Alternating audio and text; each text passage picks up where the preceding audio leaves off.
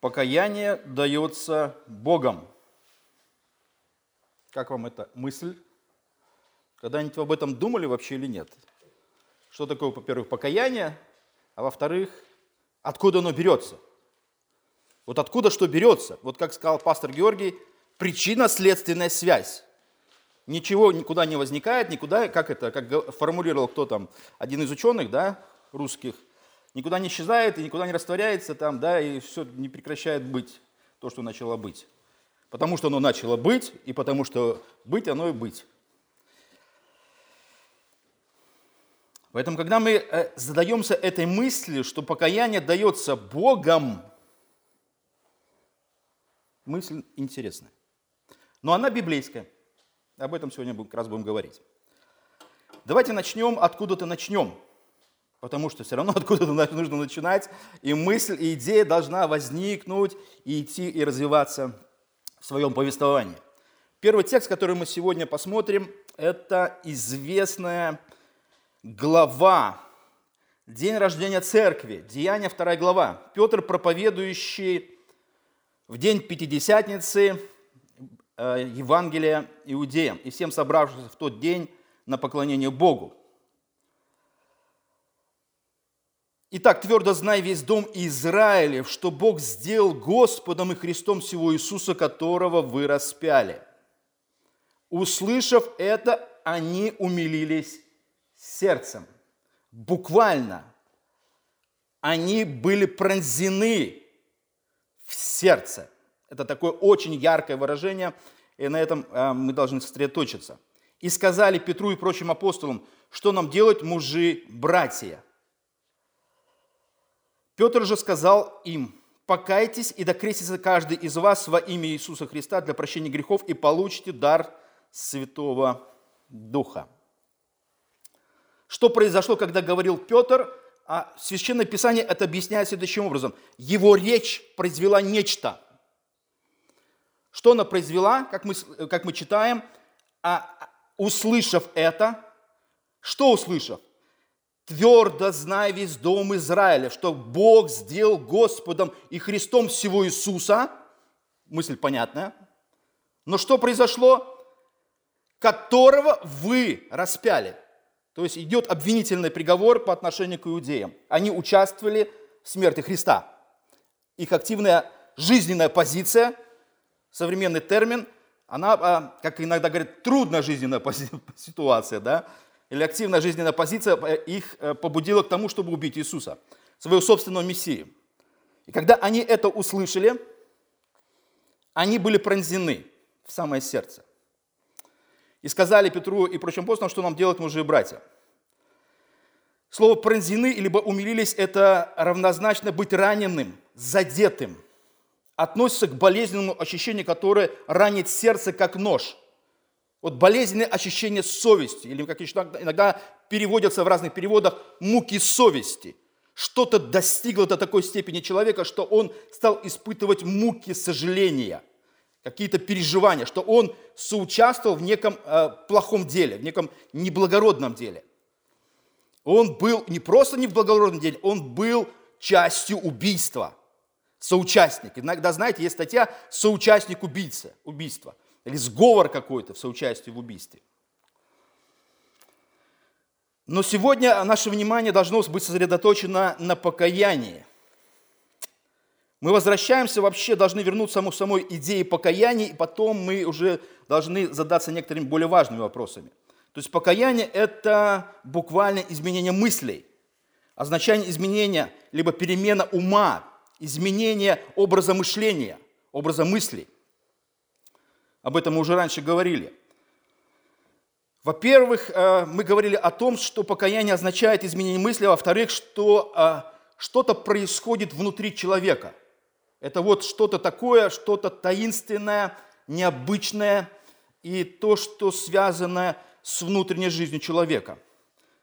Разум как мыслящий орган. Библия учит, что покаяние есть нечто, не изменение в поведении – а изменение внутри человека, в его мышлении. Что-то происходит внутри, вот в голове, в мышлении человека. И слово покаяние просто означает изменение мысли человека и не имеет ничего общего с делами. То есть ты не делаешь ничего, ты не производишь ничего, что-то просто внутри тебя происходит некий мыслительный, осмысленный, осуждающий какой-то творческий процесс в твоем сознании. И оно не подразумевает изменение поведения, потому что это слово этого не подразумевает. Потому что изменение мысли, либо э, разума, образа мыш, мышления, это только касается внутри, но не дел. Это первое, что мы знаем. И, то, и второе, что зна, мы знаем, что покаяние всегда употребляется по отношению к нашему прошлому. Она касается, э, скажем, дел и осмысления некого прошлого или прошлых дел – то есть мы оцениваем, мы взвешиваем, мы даем оценку какую-то духовную тому, что мы раньше делали, то, что раньше говорили, к тем взглядам, к которым мы раньше относились, что мы раньше считали хорошим и славным, теперь это мы рассматриваем как что-то ужасное, в чем мы лично принимали участие. Как вот было с людьми, которым проповедовал Петр. Изначально они думали, что похвально и весело убить Иисуса, что они участвуют в хорошем и благородном деле. Распни его, распни, замечательно, мы поддерживаем тебя, Пилат, мы поддерживаем религиозных лидеров, и это было чудесно. Веселая и хорошая смерть с улюканьем и поддерживанием, это люди упивались этим, что они достигли своей цели убийстве Иисуса. Потом Петр выходит и говорит, ребята, Бог сделал Господом и Христом, и Мессией, то есть Господом и Мессией этого самого Иисуса, а вы взяли и убили его. Вы взяли его и убили. И то, что вчера было достойной похвалы, сегодня считается постыдным. Вот и это осмысление произошло внутри людей, которым проповедовал Петр. Они были пронзены этой мыслью. Они ужаснулись от, от собственного прошлого, и они, скажем, были соучастники вы этих злых дел. Следуем дальше. Второй слайд. Переходим к покаянию и к чему-то таинственному. Мы же любим тайны. Тайны. И что-то необычное. Но обычно это в Священном Писании. Это не какая-то мистика. После же того, как предан был Иоанн, пришел Иисус в Галилею, проповедуя Евангелие Царствия Божия. И говоря, что исполнилось время и приблизилось Царствие Божие, покайтесь и веруйте в Евангелие. Покайтесь и веруйте в Евангелие. Вы испытываете какую-то сложность? Вот что, вам нужно, что нам нужно делать? Покаяться и веровать. Это сложно или нет? Вопрос. Вот сложно покаяться и сложно ли веровать? Или это простой процесс? Или к чему вообще призывает Иисус? Вы понимаете?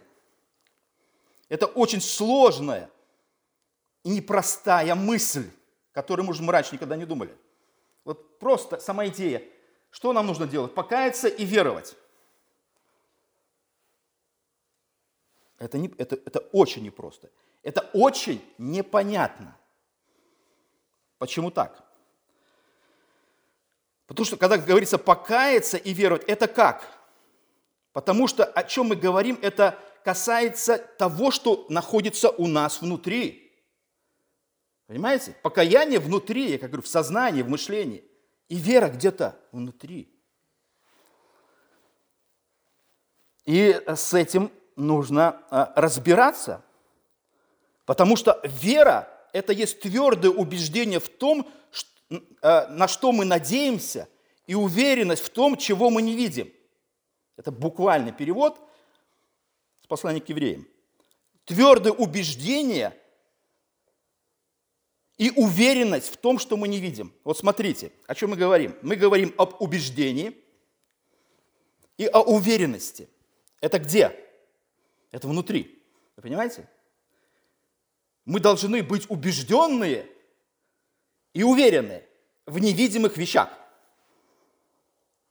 Это первое. Покаяние – это изменение мышления, как я говорил, о мысли, разума и образа мышления. И когда нам говорится «покайтесь и веруйте», что нам нужно сделать? Нам нужно что-то произвести внутри самих себя. Кто это будет производить? Мы или не мы? Вопрос. Вот в чем вопрос. Быть или не быть? Вот в чем вопрос. Нечто происходит внутри. То есть происходит внутри что? Убежденность по отношению к вере, уверенность по отношению к покаянию происходит изменение мышления. Есть ли у нас способ включить этот процесс? Или как этот процесс происходит? Вы когда-нибудь думали? С завтрашнего дня я начинаю верить. А, с, а со вторника я покаюсь. Вы когда-нибудь так думали? Вы строили планы по отношению к вере и покаянию? Это, это же простой процесс. Веруйте, покайтесь и веруйте в Евангелие. Так у нас было. В понедельник и во вторник происходили эти процессы. Есть у нас способ взять и включить этот процесс. Есть у нас кнопка. Известный советский детский фильм «Приключения электроника», когда профессор создал мальчика, подобного живому, и банда злоумышленников пыталась похитить этого мальчика, робота.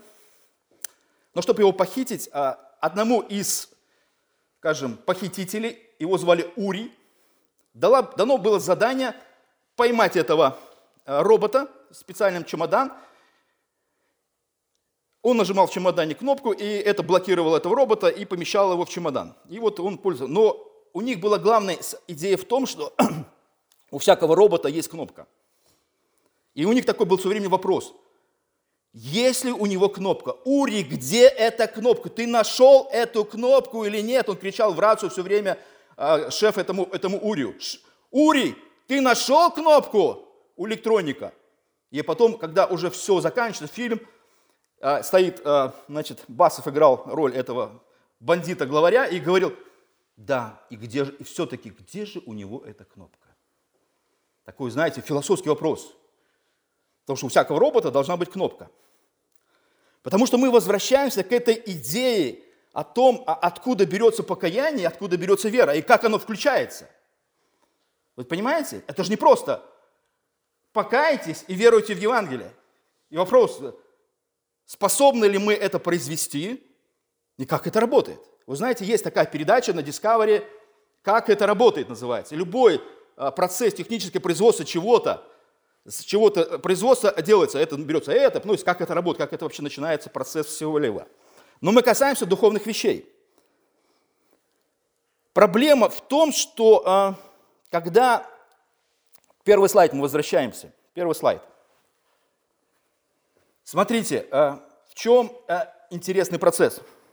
Когда Петр говорит, 28 стих, «покайтесь», это значит измените мышление, сознание – это то, что внутри.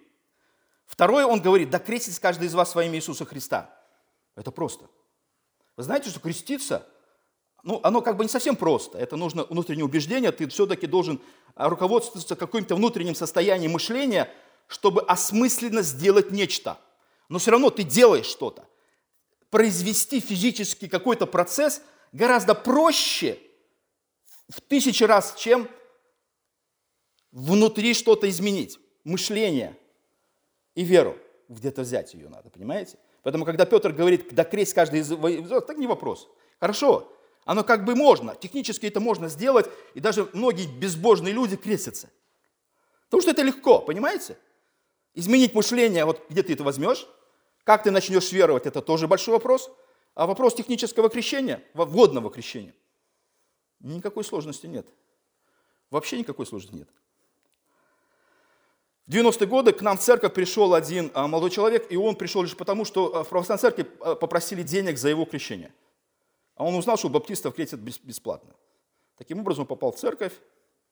Долго он все равно там не просуществовал. В итоге он все равно, даже крестившись в баптистской церкви, он все равно остался безбожным человеком. Он совершил технически некий процесс, но внутри ничего не произошло.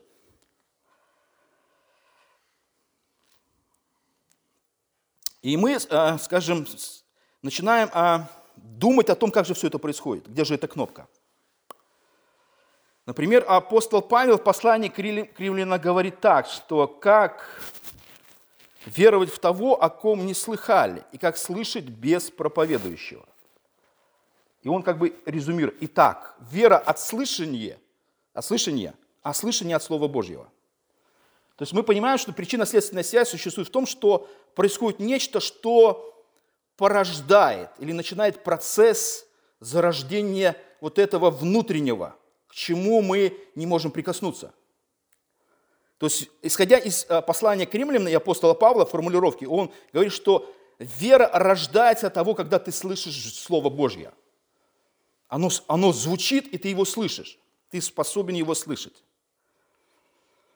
А когда мы смотрим на покаяние, 37 стих, Здесь то же самое.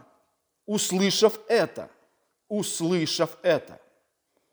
Что услышав? Услышав, что они виновны, что они человека-убийцы, они слышали то, что им говорит Петр. Вы распяли Иисуса, вы его убили.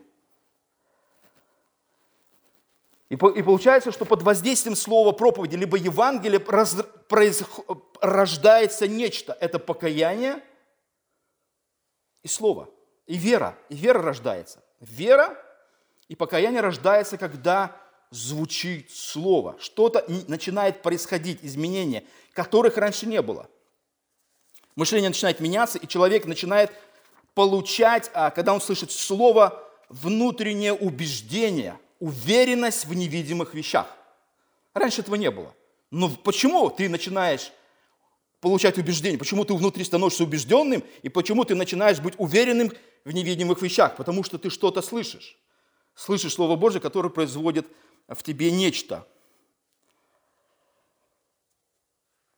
И мы задаем вопрос, возвращаемся ко второму слайду.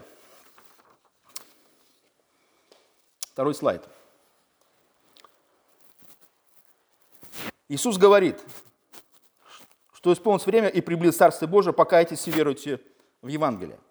Как это вообще можно объяснить, исходя из того, что мы говорим? На что это похоже? Как это? Вот звучит просто «покайся и веруй». Ты понимаешь, а как я могу уверовать? Как я могу покаяться? И как этот процесс может запуститься? На что это похоже? Это похоже на то, что Бог сотворил, например, нас двумя глазами, и затем, и затем попросил нас что? видеть. Вы понимаете? Он сначала дает тебе глаза, а потом говорит, смотри. Или, например, Бог дает нам ноги, потом говорит, иди, иди, и ты начинаешь идти. Это что-то вот, э, это трудно объяснимое. Я, я, я так и не смог сформулировать это объяснить даже для себя. Знаете, как обычно происходит а, проповеди, это сначала ты сам себе должен объяснить и понять, что ты, а потом ты должен понятным языком, ты сам же должен понять, объяснить кому-то, чтобы и тебя поняли. Потому что если ты там не понял, то очень трудно передать мысль, которая тебе самому непонятна. Поэтому покаяние – это вот подобие вот этого зрения либо ходьбы человека. Сначала он что-то дает, а потом говорит, смотри, либо иди. Это вот, вот это покаяние. Бог сначала дает тебе покаяние или дает тебе веру, а потом говорит, веруй или покайся, кажется. Ну как по-другому объяснить? Что, мы со вторника начнем веровать? Или с понедельника мы покаемся? Нет, это так не работает. Как мы покаялись? Когда мы впервые услышали Евангелие, а,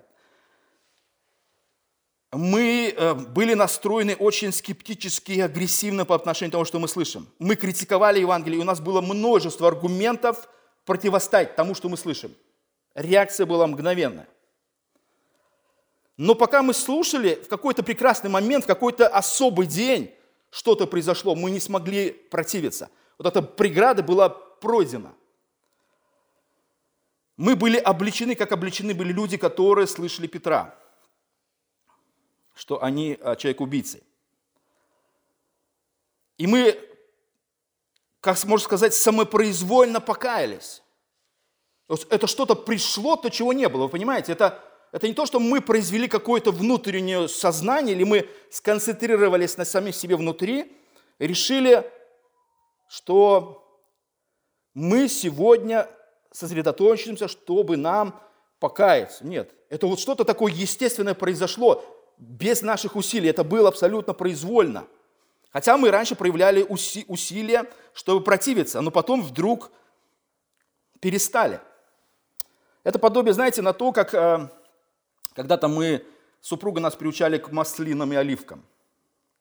В советском детстве, когда всякое блюдо украшалось а, а, маслинами, обычно эти маслины сгребался на край тарелочки, потому что все понимали, что это просто украшение, и это есть невозможно.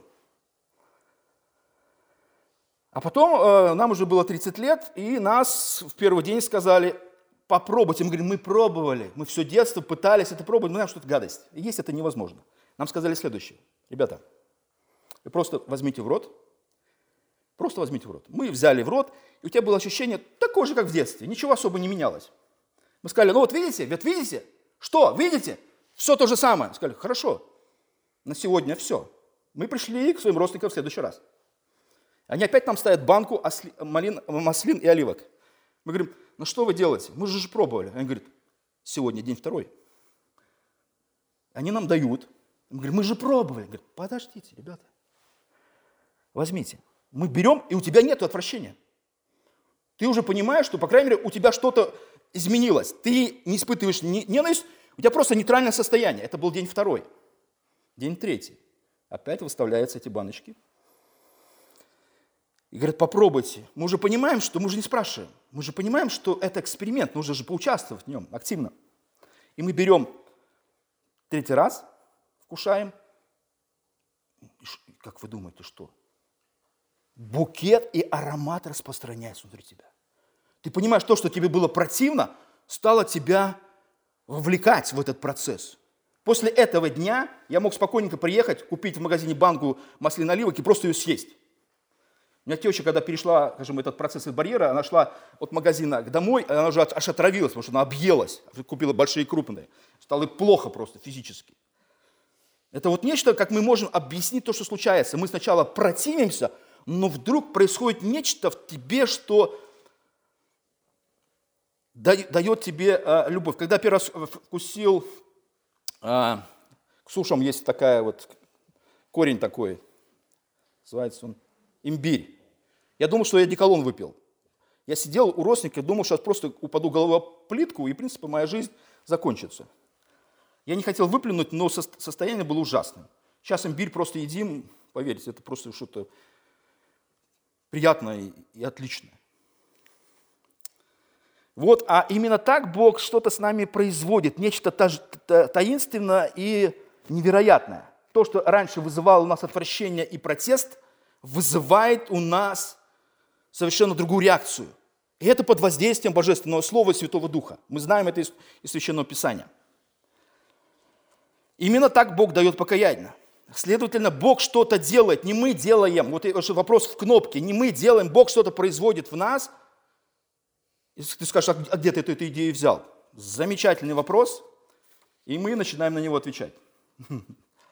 Первый слайд из ответа, третий слайд у нас идет.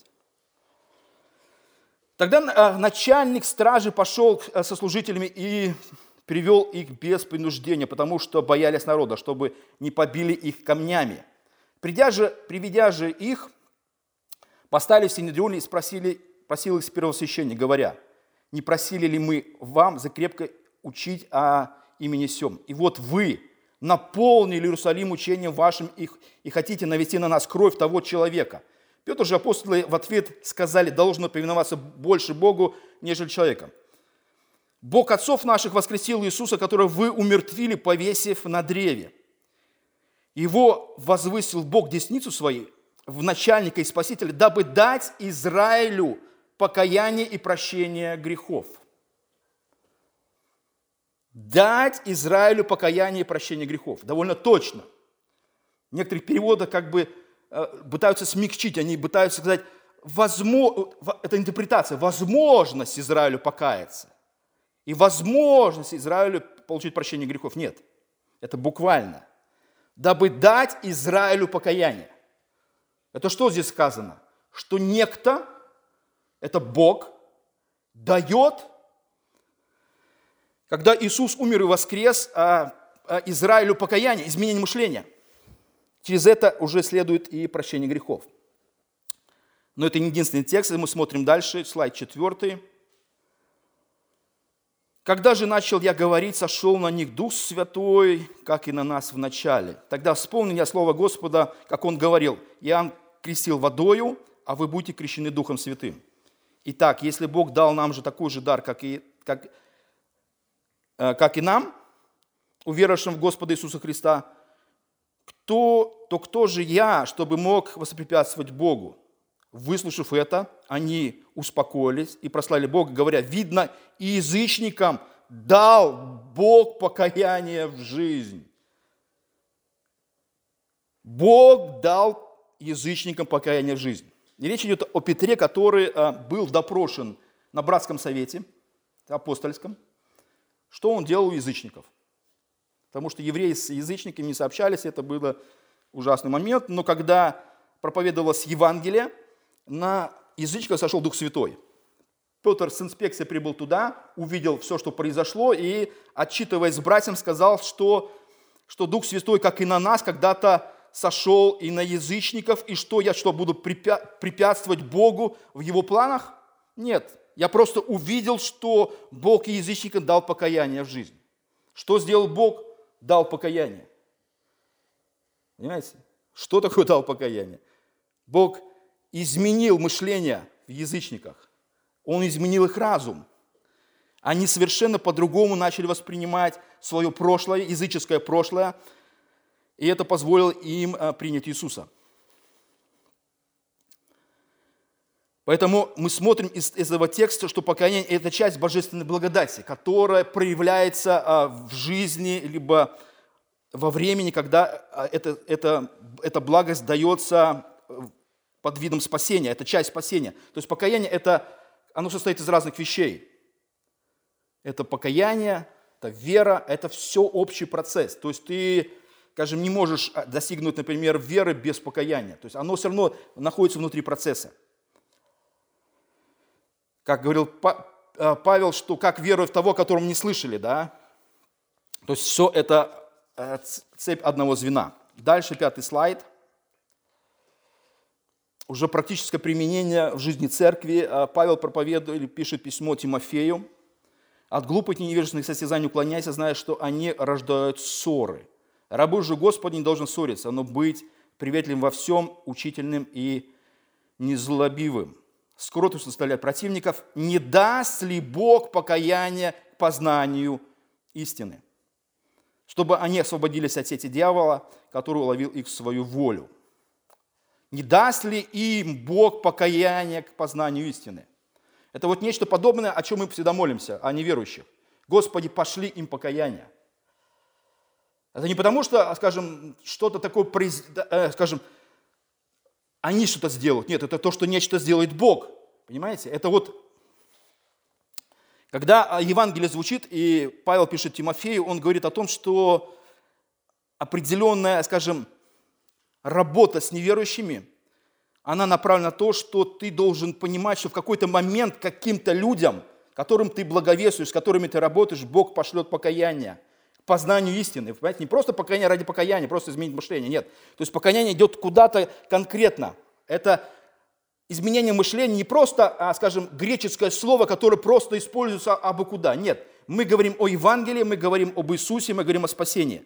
Это чисто уже техническое слово э, касается внутри евангельского мышления или богословия. Не даст ли им Бог покаяние к познанию истины? То есть покаяние – это не дела, покаяние – это нечто связанное с переменой мышления. Люди могут это получить, если Бог так решит. Если Бог так решит. Сидят люди, даже в собрании приходят первый раз, кто-то верует, кто-то нет.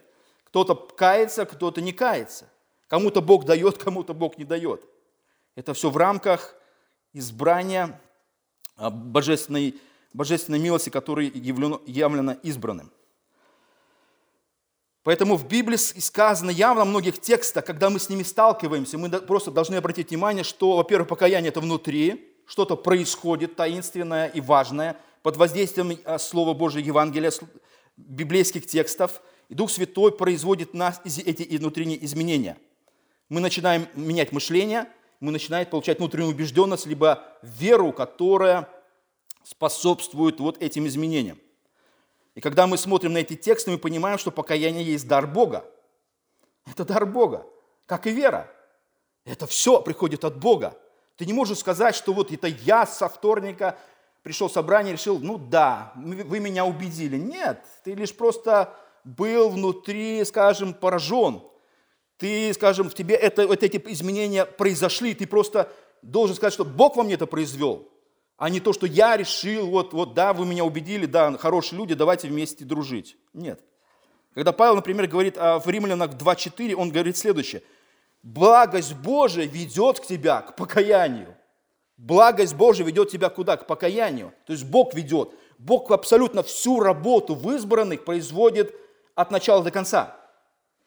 Поэтому ты не просто говоришь, что да, вот уверовали только-только те, кто покаяли, да, но почему они покаялись? Потому что Бог изначально их предусмотрел, их сбрал и производит в них эту работу, вот эти внутренние изменения. Ты начинаешь по-другому думать, ты начинаешь веровать. Поэтому веру и покаяние дает Бог. Бог дарует человеку покаяние тем же путем, как и все остальное мы получаем от Бога, милостью и благодатью Его. Это путь работы Бога в нас. Поэтому каждый раз, когда мы читаем это, мы должны немножко сосредотачивать свое внимание на этих вещах и понимать, что есть необычные вещи, которые в нас происходят, и они все от Бога. Это прекрасно. И это прекрасно, потому что мы сами не можем это произвести, не способны. Мы способны читать, и то мы способны читать лишь потому, что Бог нам дал возможность способны читать. Некоторые необразованные тираны 20 века, абсолютно э, диктаторы, огромное количество диктаторов в 20 веке, и они все практически были необразованными, практически все. Многие не умели читать, кто-то закончил 4 класса, как Чаушеску, и много-много чего еще. Но что они делали, когда приходили к власти? Они говорили следующее. Они присваивали себе звание профессор, доктор, военачальник, хотя так и вы не были, не заканчивали никаких военных училищ. Его святейшество и все э, вещи связаны с образованием – жена Чаушеску, диктатора, она вообще была неграмотной женщиной, но она стала чуть не там доктором медицины и всего остального, понимаете, да, не имея к этому вообще никакого отношения. И почему-то вот эти невежественные люди, они присвали себе то, чего у них нет, сами себя, назначая себя и провозглашая себя, вот, э, скажем, присваивая себе такие звания. Почему? Потому что они хотели соответствовать высшему, хотя у них этого не было. То есть они, так как диктаторы, никто не мог им противостоять, они достигали этой цели благодаря тому, что а, а, сами себя это, в это производили, но это был полный и полный абсурд.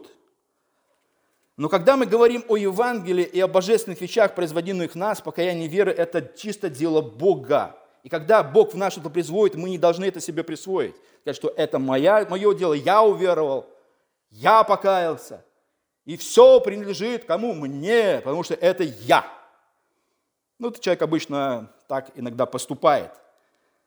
Но совсем это не так. Ты начал веровать, потому что Бог этого захотел, и ты покаялся лишь потому, что Бог этого захотел. В этом нет ничего твоего. Ты лишь был объектом, в котором Бог все это производил. В этом всем слава нашему Богу, который все это делает. Поэтому Павел и говорит Ефесянам, не отдел, чтобы никто не хвалился – чтобы никто не присвоил себе то, что ему не принадлежит. Потому что вся слава Богу нашему, который сотворил в нас все это. Поэтому пусть Господь благословит всех нас. Аминь.